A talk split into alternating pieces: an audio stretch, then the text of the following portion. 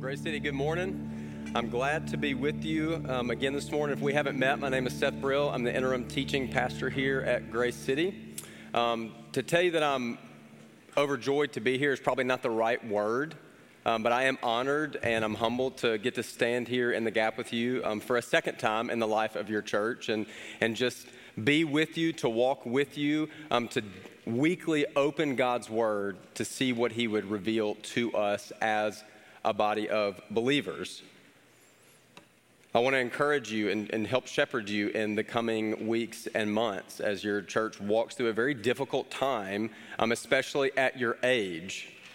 You know, Grace City has not been around all that long. And I think what's happening is Grace City is kind of just walking through some of those growing pains.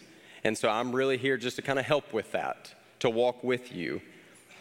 And the past couple of weeks, as I listened to one of our elders, Michael, talk about what God's doing in the story of Acts, he used this phrase a couple different times. He said, Hey, this is a timely word for the life of our church. The church collectively, yes, but specifically for our church in this room. And as I, as I picked up the text to finish our series called Church on the Move, I found it to be yet another just timely word for this body of people. And spoiler alert, more conflict is coming. That's what we've seen the past two weeks is there has been a lot of conflict and today where we're going to pick up is we're going to see even more conflict happening as the church is really figuring out who she is and is being built up and is growing. But the conflict we're going to read about today is a bit different than the past two weeks A couple weeks ago, as Michael walked us through Acts 13 and 14, we saw that there was this external conflict. There's this conflict between Christians and Jewish people or those who are against the gospel of Christ. That's natural. We expect that. Nobody likes to be told that they're wrong. Nobody likes to be told that the status quo is not good anymore. And yet, Christians are coming through and saying there is faith and faith alone in Christ, and that is where salvation is seen. And the Jews are upset about that they like the rules, and Christians are saying rules no more. Acts 15 from last week, there's this conflict between the collective church as all of these kind of elders and members come together in Jerusalem to talk about, hey, what should be required of these new Christians. The church has this kind of big gathering to make that decision. It's like a big association meeting for those of you who have like grown up Southern Baptist. And when a lot of people get together, especially Christians, nobody's going to agree on anything okay? When was the last time that you and your home church had a business meeting that went smoothly, where everybody gets a voice and an opinion? I remember growing up, and my grandfather always had something to say at the business meeting held on a Sunday night. Okay? Some of you chuckling because you remember those days. And yet, what we see is that they're kind of uh, trying to find agreement among each other, to find unity. But what we're going to see this week is a little bit different, where we pick up in Acts 15 that will take us into Acts 16. It tells us a, a different conflict, one of a, a deeper nature. This one's personal. It's not Christians versus Jews or Gentiles. It's not church versus church. This is man versus man. These are two brothers, two co laborers, two pastors and apostles that are disagreeing very deeply on something. So let's pick up in Acts 15, starting with verse 30. It says, So when they were sent off, they went down to Antioch, and having gathered the congregation together, they delivered the letter.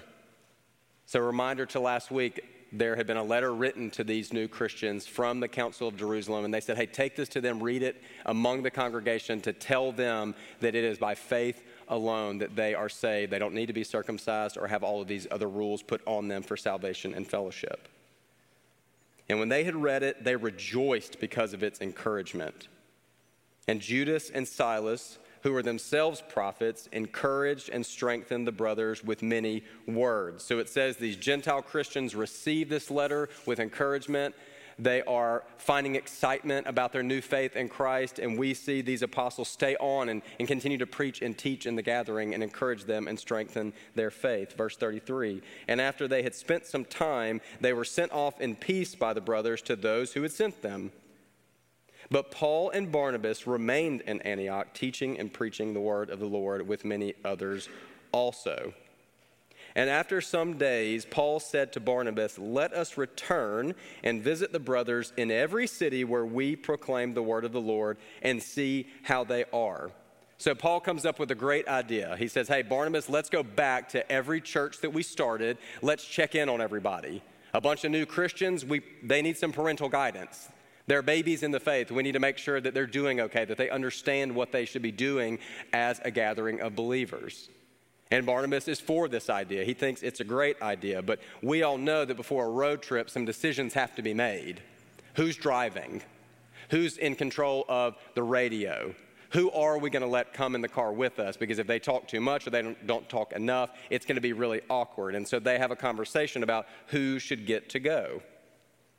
Verse 37 Now Barnabas wanted to take with them John, called Mark. So Barnabas says, okay, well, who could we take? We could take Peter. Uh, he's probably a little too Jewish for this crowd. Maybe we shouldn't take Peter. He talks too much. He says, we could take Barsabbas. That guy was with us. No, that sounds a little bit like Barnabas, which sounds like Barnabas. Then it'll be confusing who's who. Let's not take him. Okay, what if, just spitballing Paul, what if we take John? And I imagine Paul saying, John? Well, which John? Very common name. John the disciple that Jesus loved, John, the son of Zebedee. And he says, No, no, no, uh, you know, John, my, my cousin. Your cousin? John Mark? No, we're not taking your cousin. And a disagreement is sparked between them. The text tells us this in verse 38 But Paul thought best not to take with them one who had withdrawn from them in Pamphylia and had not gone with them to the work. And there arose a sharp disagreement so that they separated from each other. The NLT says that Paul disagreed strongly. Interestingly enough, for me, uh, the message I think has the best translation here. It says Barnabas wanted to take John along, the John nicknamed Mark, but Paul wouldn't have him. He wasn't about to take along a quitter who, as soon as the going got tough, had jumped ship on them in Pamphylia. Tempers flared, and they ended up going their separate ways. That translation has a little bit more ump for us, where he says, No, I'm not taking a quitter with me. He's still holding on to what had happened on their first run through, how John had left them. They dig their heels in. Neither one of them wants to concede. Paul would rather just not go. And Barnabas really feels like John Mark should be given another chance. And so, what we see is a deep internal conflict between two men who I believe deeply loved each other. And we don't see a resolution. And this fight's not even about them.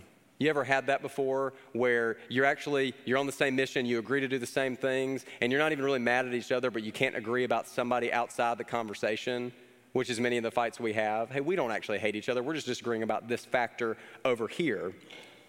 This happens a lot in marriage where you're like, I think we're on the same page, but we're both upset about something and I'm not sure what it is. And so, Rebecca and I, um, we do a lot of premarital counseling with couples to just prepare them for this. To go, hey, we want to teach you how to communicate well so that you can conflict well. Because don't think that you will have no conflict. That's cute, and that's not true. And so, how do we help you understand how to do both of them? Because what I have realized in speaking to couples is there's two home lives that everybody comes from. One of them where you use the word fight.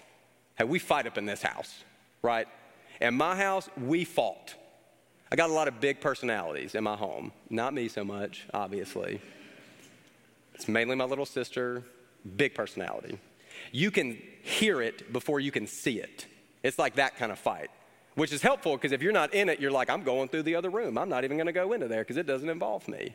But we would have fights. We could throw down. I mean, it was like shoot first, aim second, load and explode. Let's just get it out there. One time I threw down with my little sister on Christmas Eve. There is no day so holy that we cannot throw down in the Brill household. Okay? Now, my wife, on the other hand, came from a different background. They didn't have fights, they had discussions. Yeah, some of y'all are like, oh yeah, that was that was my house. We had discussions. So much so that Rebecca would go, honestly, I never really saw my parents fight because they would have discussions, and if it ever got above like just a church mouse voice, they would take it to another room. And so then when Rebecca would have a fight with her sister, because you know sisters be like getting after it, they would have a fight, and her, her mom would go, Now, Rebecca, you don't see me talking to your dad that way. We don't fight like that. And Rebecca would say, Yeah, you got to choose him. Okay? Like everybody's feeling seen in the church today because you go, oh yeah, okay, I, yeah, I feel what that is. And so we know that's the reality that people come to the table to then join in union together, and they have different uh, styles of communication and conflict. And so we do a little thing where we have an object lesson, where we always tell people, hey, when you start to throw down with your love of your life, your betrothed, the one you will be with until death comes, you need to be reminded of what you're fighting about. You mad that the trash isn't being taken out? Pick an object, say, This is what we're talking about the trash not being taken out. This is what we're talking about, okay? Because we all know that when things get going, you'll, you'll low blow. Well, I really wish the trash would be taken out. Well, I wish that your mom was better. Those of you who are young are like, oh my gosh, everyone who's a little bit older is like going, mm, amen. Best thing I've ever heard in this place. Okay? It's true. And so we tell couples, hey, pick a thing, because if not, you're going to derail and you need to have a thing that reminds you what you're talking about. Man, it's a reminder that disagreement is normal, it's expected. But I imagine for these two men, this weighed heavily on them. This isn't really what they wanted to be doing because they were busy with other important things. I think for somebody like Barnabas, a few things about him, why I know that he wouldn't have wanted to have this disagreement with Paul. He was a Levite from Cyprus, a good Jewish kid, a leader in the synagogue who was transformed by the gospel. Most people believe that he was at Pentecost where Peter preached and thousands came to know Christ because Acts 4 tells us that Barnabas actually owned a field where he was from, and he sold it, and he came to the church gathering, and he said, Hey, here's the money from the field. Take it and give it to the church for whoever needs it. He was a giver. It was Barnabas, don't forget Barnabas, who went to Paul and said, Hey, come with me. Let me present you to the apostles who are terrified of you so that you can be accepted into fellowship. Barnabas stood in the gap for Paul to say, hey, we need to believe this man has been transformed just as we have been, and we should accept him and welcome him. God's going to use him. That was Barnabas who did that for Paul. His name wasn't even Barnabas, his name was Joseph.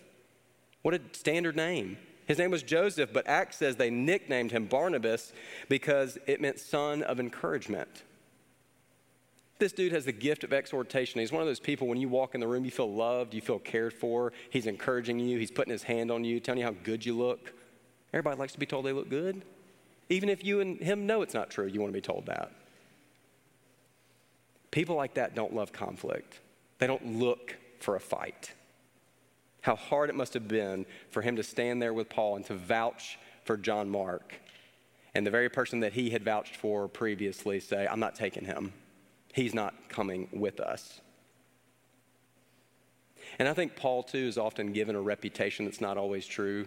Paul's given the reputation that he's tough and fearless, and I think that's true because he was the one who was standing up for persecution. He was the one being stoned almost to death. He was the one looking the religious in their face and saying, Your rules have no place here. It is faith and faith alone. He would step into places and preach the paint off the wall. Some of y'all are too young to even know what that means, I guess. That landed better at the previous service. Acts 14 tells us that he was so empowered by the Spirit that the people listened to him and thought he was a God. And yet, I think he did love people well. I think he loved Barnabas. He and Barnabas had been on mission together for quite some time. They had been run out of town together. They had seen the Spirit fall on people and the gospel change people's lives. And when you're on mission with somebody, they become your people. They are your community. And so to stand there and have a disagreement like this and to be severed in this way is devastating. And some of you know this feeling personally. You've had best friends that turn out to be not friends at all. Your family becomes your worst enemy. People that you trust turn on you and they betray you. Arguments raise a lot of emotions that you thought you had dealt with or that had been laying dormant for a long time. People say and do things that are offensive and hurtful, and it causes division, and that's not what they meant to do. And I think the text is demonstrating to us that that's real life. I recently have had a friend that, as we sit down and just talk about life and what it looks like to, to be dads and to be husbands, and um, talking about what it looks like as a Christian to be unoffendable. And so he suggested to me a book by that title, Unoffendable, written by a guy who's not a pastor, he's not in ministry, but he's a Christian. And he said, The more that I study the scripture, I think that God has called his people to be so unoffendable that we would be able to take hatred and take harm and that we would just pass on it, that we would let grace step in in its place. And I'm still chewing on some of the content presented by this author. He has a lot of examples about how to do this in the world. But he says, why would we not act this way as Christians when everything has been given for us? We are the most offensive, and yet Christ still stands in our place.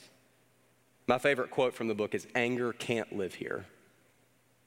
Anger can't live here. And I think about that line daily because I'm prone uh, to be angry and call it righteousness. I can get mad and frustrated because I think people should do things a certain way. And in Seth's world, Seth is right. You didn't do it my way, that's the dumbest way you could have done it. And if you're on my team, loyalty matters to me. And if you've been wronged, I'll justify that as well. And I'll say, yeah, they're the worst. And I've got to be careful about that because that's not always the right call. But what does Scripture say to us on feeling this way? Matthew 5 9 Blessed are those who are peacemakers, those who work for peace, for they will be called the children of God. As Christians, we are called to be peacemakers, not peacekeepers. We are called to step into the world and to stand up for what is right, yes, but more times than not, I think that means we concede on our desires, we concede on our opinions, and we concede on our plans to think that we have the best idea. Ephesians 4:26 says it this way: "Be angry and do not sin. Do not let the sun go down on your anger." The NLT says it a little bit better. And don't sin by letting anger control you. Don't let the sun go down while you are still angry. I think Paul's saying, hey, anger is a real emotion that you can experience, and yet it cannot control you. Context matters there because two verses before, he has told the church in Ephesus, hey, you have been given a new garment to put on. You have been made into a new creature, and new creatures act in new ways, which means all the things of the old life pass away, live differently.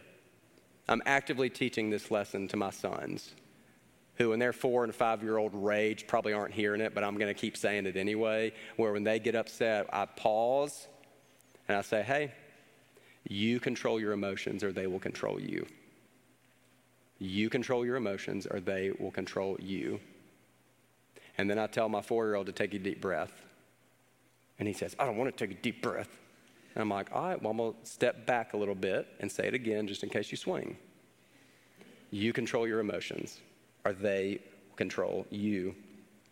James 1 19 and 20 says this Know this, my beloved brothers, let every person be quick to hear, slow to speak, and slow to anger. For the anger of man does not produce the righteousness of God. And that does conflict with the idea that we like to hold as Christians. It says, Wasn't there a thing as righteous anger? Can I be mad about wrongs in the world?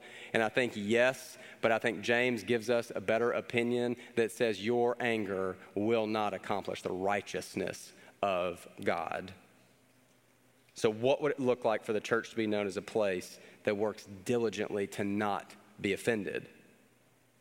There's no denying to me that Paul and Barnabas, they engaged in disagreement that probably left them both battered and bruised. It's a good reminder that your anger can be valid, but it cannot stay. Your pain can be real, but it needs to be processed. Your wreckage can be reconciled. And what I'm thankful for in this text is that as we move on and keep reading, it tells us that there's something more important happening in this argument. Picking back up in 15, the second part of verse 39. It says Barnabas took Mark with him and he sailed away to Cyprus. So he takes his cousin and they go back to where they're from to continue to share the gospel. But Paul chose Silas and departed, having been commended by the brothers to the grace of the Lord. So the brothers even say, hey, not what we would have wanted, but we, we give you the grace of God to move forward in this mission. And he went through Syria and Cilicia, strengthening the churches. Chapter 16 Paul came also to Derbe and to Lystra. A disciple was there named Timothy, the son of a Jewish woman who was a believer, but his father was a Greek. He was well spoken of by the brothers at Lystra and Iconium. Paul wanted Timothy to accompany him, and he took him and circumcised him because of the Jews who were in those places, for they all knew that his father was a Greek. And as they went on their way through the cities, they delivered to them for observance the decisions that had been reached by the apostles and elders who were in Jerusalem. And so the churches were strengthened in the faith, and they increased in numbers. It's good news for us to keep reading and see because we may forget to zoom out and see the bigger picture or to move forward from the argument and the conflict to see what God is up to. Because what most commentators agree on is that what has happened, even though there is dispute, is that the mission now has gone from one to two. Instead of two guys going one direction, we now have four guys going in multiple directions. And so, even in conflict, the message of the gospel moves forward. Luke is clear about that and what would have happened if they hadn't have disagreed. And I don't want to read into what is not told to us, and yet Paul moving forward is allowed to meet this young man named Timothy, who we know becomes a very important character in the building of the church and the rest of the New Testament. Two letters Paul writes to him. He becomes foundational in leading men and women in the church and setting up how churches are supposed to be structured and led. And the result of all of this, the text says, let me read verse 5 to you again. So the churches were strengthened in the faith, and they increased in numbers daily. What the Spirit of God was doing in this church was of greater importance than one disagreement. Some of you who know me personally, um, you know that before I worked at Mississippi College in student life, I was a pastor myself worked in a local church here for a number of years. Um, obviously don't do that anymore. There came a time where we just had to make the decision that it was time to do something different. That was a hard decision. I was doing the thing that I thought was the peak of my life. I thought I could do this for 30 more years. This is the greatest job I could have. And yet, life happens. We disagreed with the way things were being handled. Some things were said to me that weren't kind. And so we made the decision that it was just time to move on and do something different. And in the coming months after that, we had a lot of people with great intentions want to ask us how we were doing and check in on us. And they would say um, kind of some, some dumb things. They would say, Hey, so do you hate the local church now? What? Do I hate the local church? No. Hmm, I bet you hate that church, though, right? I don't. You know why? Because God's still moving there. God's Spirit is still present there. People are hearing the gospel every single week and their lives are being changed. How could I possibly hate the local church? How could I be mad about that? The mission of the church is to model for the lost and broken what Jesus came to do 2,000 years ago. We are ambassadors to carry that message and to herald and proclaim it and we have to remember that that's the most important calling we've been given. Now, did that mean that my pain and experience was null and void? Not at all. I had to work through that, I had to process that. But I also had to remember, by the grace of God, what mattered most, and that was my calling to respond in love, even if I had been wronged. There's a podcast that helped me along the way uh, by two guys, Ray Ortlund and Sam Allberry. Ray, um, if you've ever man, if you've never heard him preach or just speak, you should just like Google him and go listen because it's like your kind grandfather just like speaking just grace over you. It's wonderful. And every once in a while in the podcast, um, it's called You're Not Crazy for Young Pastors. And so every once in a while they take an episode where they basically say, hey, We've gotten a lot of emails and we just want to answer questions that young pastors have about life and ministry. And so Sam said, Okay, hey, here's a question from a young pastor that says, Ray, how do I deal with difficult people in my church? And Ray uh, chuckled and he paused, and then with just all the grace in the world, he said, Brother, you don't. He said, You don't deal with difficult people. He said, That's not what the Word of God tells you to do. He said, Jesus didn't say, My disciples will be known by how they deal with each other. He says, John 13, 35 clearly tells us, By this, all people will know that you're my disciples by your love for one another. Processing pain is a very long journey. And I imagine that Paul and Barnabas both thought often about their disagreement. But I think they also recognized that the mission of the gospel was more important, and it applied to them just as much as anyone who was hearing it for the first time.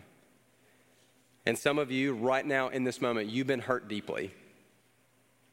Some of you are maybe more confused about what's even happening in your church than you are hurt. And others of you probably think it's a lot of smoke for a really small fire. Everybody kind of has a different perspective on that. And this is only one area of your life. Because some of you have many trials and disagreements and conflict in other places that you're still processing through and dealing with. But what I want you to hear me say is that the Spirit of God is going to continue to be faithful and to fill this place. And it's a good reminder for each and every one of us that the church is still on the move. I also don't want us to miss how the story ends, though. We don't find out here what happens between this relationship between Paul and Barnabas or Paul and John Mark. Clearly, he's upset with John Mark still. But then in later letters that Paul writes to the church, here's what he says about John Mark. 2 Timothy 4:11 Luke alone is with me. Get Mark and bring him with you, for he is very useful to me in ministry. Philemon 23 24. Epaphras, my fellow prisoner in Christ, sends greetings to you, and so does Mark, Aristarchus, Demas, and Luke, my fellow workers. Colossians 4 10. Aristarchus, my fellow prisoner, greets you, and Mark, the cousin of Barnabas, concerning whom you have received instructions. If he comes to you, welcome him the tide has turned on this disagreement where Paul is now saying, hey, he is a fellow co laborer. He is a useful worker in ministry. If he comes to your gathering, you welcome him in, greet him, accept him, let him partake in what you are doing. Reconciliation is a very long road. But I pray that you would choose that road. Because if Christ can walk the long road to die on a cross for everything that we have done and will do, we should do what he told us we were expected to do and pick up our own cross and walk the same path, knowing that we have been reconciled to the Father and that we should seek reconciliation.